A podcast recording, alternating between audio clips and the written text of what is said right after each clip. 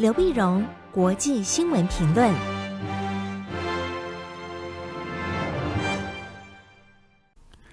各位听众朋友，大家好，我是台北东吴大学政治系教授刘碧荣。今天为您回顾上礼拜重要的国际新闻呢。第一个新闻，我们先看英国女王伊丽莎白二世驾崩。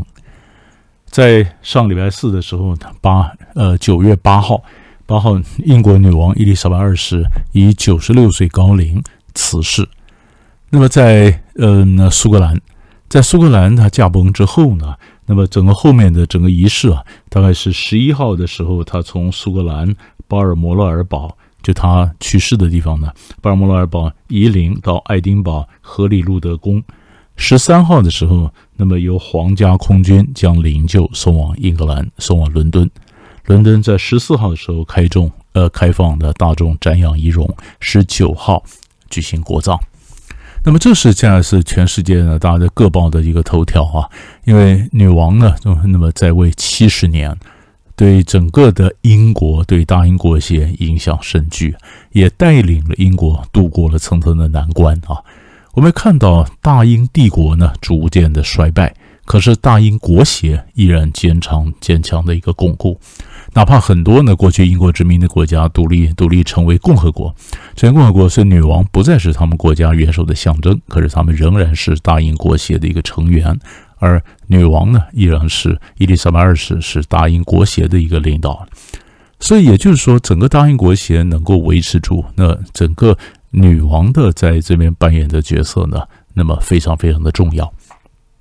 那现在最最值得我们关注的就是，那现在女王已经驾崩了以后，那当然英国就发生了，当然会有一些问题了，比如说苏格兰是不是趁机就说我独立啊？那么北爱尔兰的问题怎么解啊？嗯，或者说英国跟欧盟的关系，这都是新首相特拉斯他所面对的问题，但也就是在新王查尔斯三世登基之后，他所会面临到的一个问题。那比较吊诡的就是，嗯。女王她驾崩的地方是在苏格兰，是在苏格兰，所以你可以看到画面上有很多，那么在各种的丧的国葬仪式啊，那苏格兰的这个影响非常的重。你也看到苏格兰的这个呃呃这个这个仪队啊，穿着裙男穿着裙子啊，那么各种的苏格兰的仪式，那在他在在苏格兰的那么呃巴尔摩拉尔堡去世，然后在苏格兰的荷里路德宫。啊，然后才从苏格兰移民移民到英格兰。那在这个时候，你讲苏格兰要独立，啊，这不很奇怪吗？啊，那那么所以苏格兰的虽然有人讲的独立，但是这个辩论呢，稍微稍微就会压一下，压下完了以后呢，当然也许等这个上国葬完了以后，过一阵子这个辩这个辩论还会再起来啊，再起来。那当然这也是呃，这我们看到后面的问题。当然还有一个王室的一些王室的八卦还没有解决。比如说，嗯，威廉现在担任了这个呃王储，跟他的弟弟哈利和梅根之间的关系，或者或者梅根呢和卡米拉王后之间的关系，会不会又掀起王室的一个新的八卦啊，或者新的王室的一个动荡？这个都影响到查尔斯三世国王的他的整个声望，以及整个大英国协是不是能够持续的维持。啊，所以这个都是呃我们持续所关注的重点啊。那第二大块新闻呢，那我们看的是乌克兰。乌克兰情势呢，在上礼拜有一个很大的变化，很大变化就是乌克兰部队开始反攻啊。乌克兰部队开始反攻，他在北部、南部的反攻，一系列反攻都有所获，然后俄国是开始仓皇的就逃啊，撤走。这种呢，当然可以想到普京的脸色也脸色铁青啊。原来在占领区要举行的公投，原来占领区要办的一些军事会议都暂时叫停。那么乌克兰已经收复了三千平方公里的这个领土啊，在泽伦斯基说是六千呢，但是一般的新闻报道说是三千，但是到底收回多少还在核实。但是你可以看得出来，他是收回了很多的一个土地。收回土地呢，一般的呃共识大概说说说呃乌克兰他的占领现在能够抢回来光复的这个领土啊，那么比开四月份呃以来俄罗斯占的领土还多。啊，还多，所以他就大部分的领土拿回来。那后来当然还有乌东的这些地区，那现在怎么处理啊？克里米亚的问题怎么处理？那泽伦斯基当然表示说，我收复所有的失土。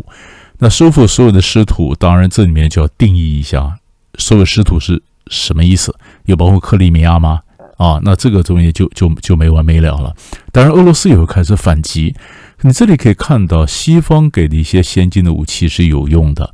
但是西方承诺的这些武器还有一些没有到位啊。没有到位，本来也有一些西方的国家在在犹豫啊。那现在哎，在这最近在上个礼拜呢，那乌克兰反攻成功啊，那么有战果可以出现。那现所以德国就呼吁说，他赶快再多援助嗯乌克兰呢。那么一举作气，呃一鼓作气，是不是把这个失土全部能够光复啊？那么在这里面呢，呃，它有几个大的一个重点可以看。第一个就是乌克兰以前呢都是属于被动的状态。那你拿下了，你光复了三千平方公里土地以后呢？那么一般的评论就是乌克兰可以选择战争的方向，我可以选择在哪里打，我怎么打，它比较有主动性，而不是说，嗯，以前俄罗斯长驱直入，俄罗斯决定攻哪里攻哪里，乌克兰只有在被动的去防守。像乌克兰呃反守为攻，它可以打回去以后，呃，它可以有了占更多的一个主动性，这是第一个看看到的。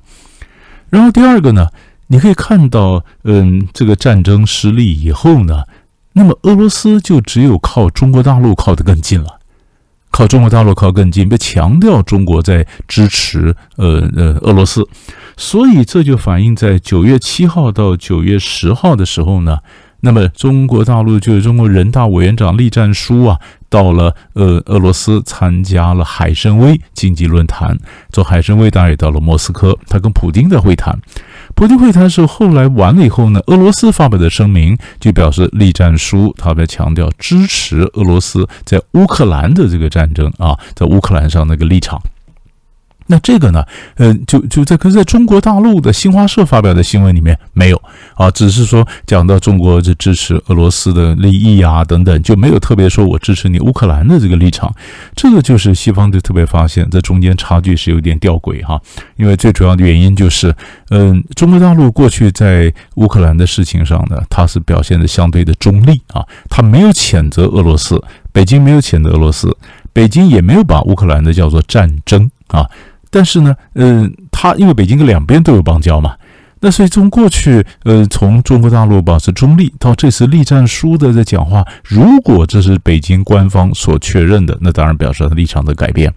可是现在你可以看到没有啊？那么俄罗斯这边报道的很大，像中国支持，呃，栗战书说支持在乌克兰，但是中国没有这方面没有反应啊，中国没有没有特别谈到栗战书要讲的这些支持乌克兰的话。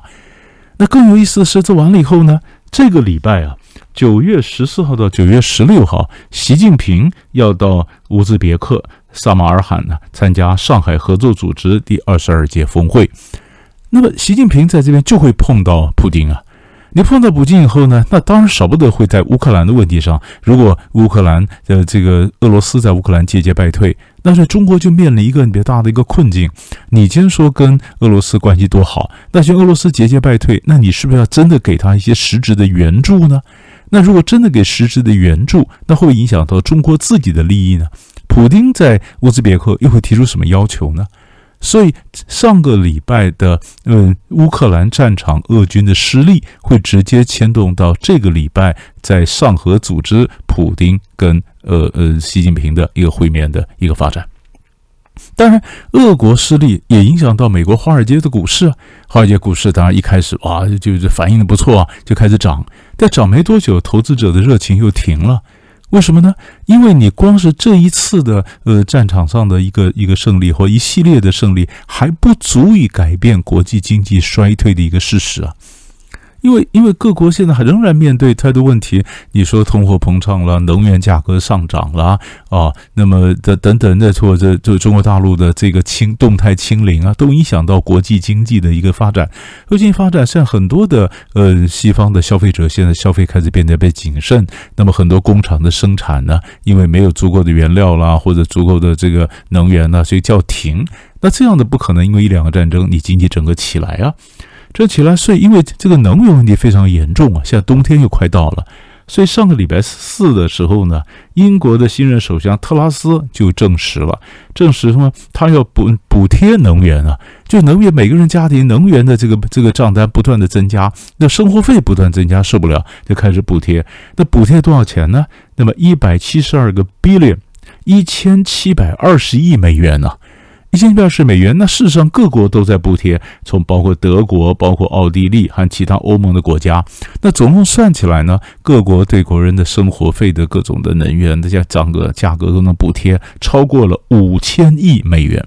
超过五千亿美元，这个也是战争的一个代价。也就是说，为什么国际经济一直好不起来，一个主要的原因，国际经济好不起来呢，也影响到美国。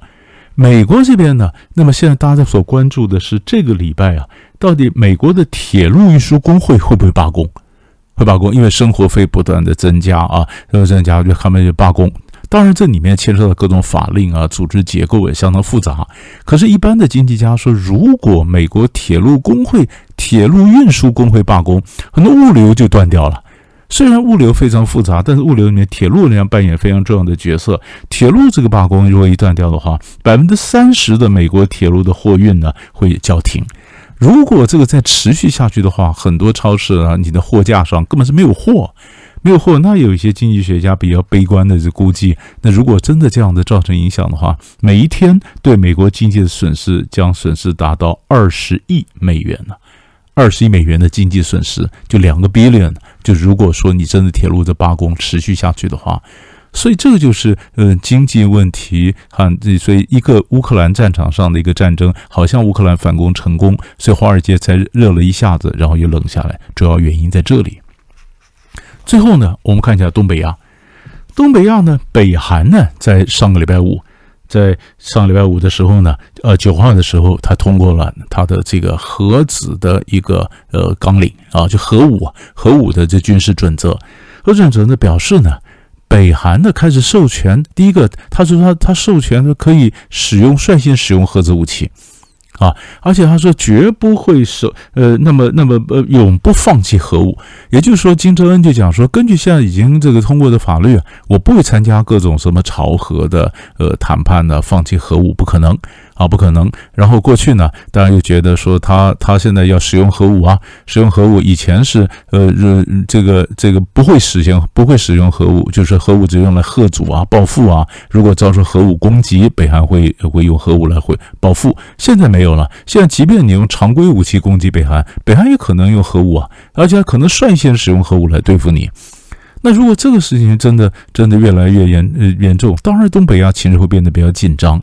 那金正恩为什么会这样做呢？那因为晓得现在整个情势呢，那么俄俄国跟中国大陆抱得越紧。那就更不可能去约束北韩要怎么做，所以北韩一方面是说啊，我支持俄罗斯，让俄罗斯呢那没有武器了，跟北韩买武器，北韩武器相对便宜啊。那买了武器以后呢，那俄罗斯也不会约束北韩，北韩觉得那他现在更可以肆无忌惮，所以他现在就讲说他这个绝不放弃核武。那绝不放弃核武，我们接着就要看这个核武的这个军事原则公布以后，西方是什么反应，韩国方面有什么反应，这个都值得我们持续关注。所以，大概上礼拜三大块的新闻就为您解析到这里，我们下礼拜再见。